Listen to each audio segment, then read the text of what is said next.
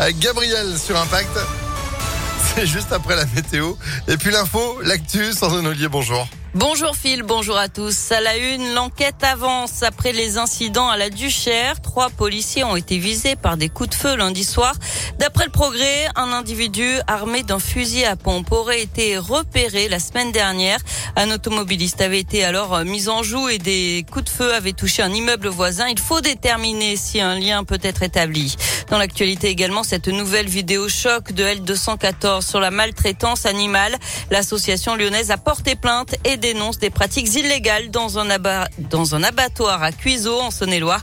Des bêtes blessées non soignées, d'autres à peine nourries. Des abattages rituels sont aussi pointés du doigt.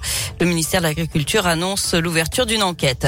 Des soupçons de favoritisme à Glazé dans le Rhône. Selon le progrès, la commune aurait confié des missions de communication à une société dirigée par un membre de la famille du maire actuel, Ghislain de Longevial, et le, de l'ancienne maire, Elisabeth Lamure, sans mise en concurrence pour plus de 200 000 euros.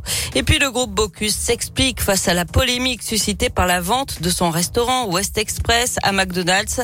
La décision de céder le site de Vez était fatale, était vitale, pardon, et l'offre de McDo était la seule concrète et sérieuse.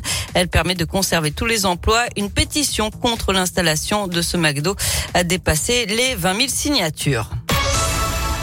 On passe au sport avec du foot et pas d'inquiétude à l'OL après avoir perdu un match important sur le terrain de Nice, un concurrent direct pour le podium dimanche. Les Lyonnais ont chuté à la neuvième place du classement et après le match nul un partout hier soir entre Nice et Marseille, l'OL compte 4 points de retard sur le podium et 5 points de retard sur Lens qui vient samedi soir à Dessine.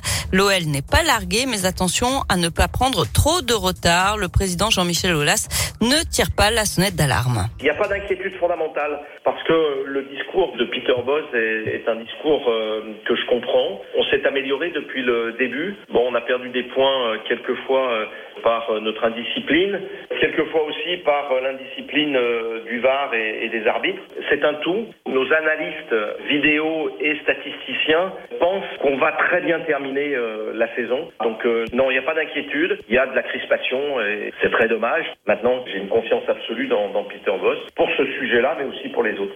Et l'OL va jouer deux matchs importants avant la trêve internationale. Samedi donc face à Lens à Dessine, puis à Rennes dimanche 7 novembre. Du basket avec ce bel exploit de l'Asvel en Euroleague. Les Villeurbanais ont battu le CSK Moscou 70 à 68 hier soir à l'Astrobal.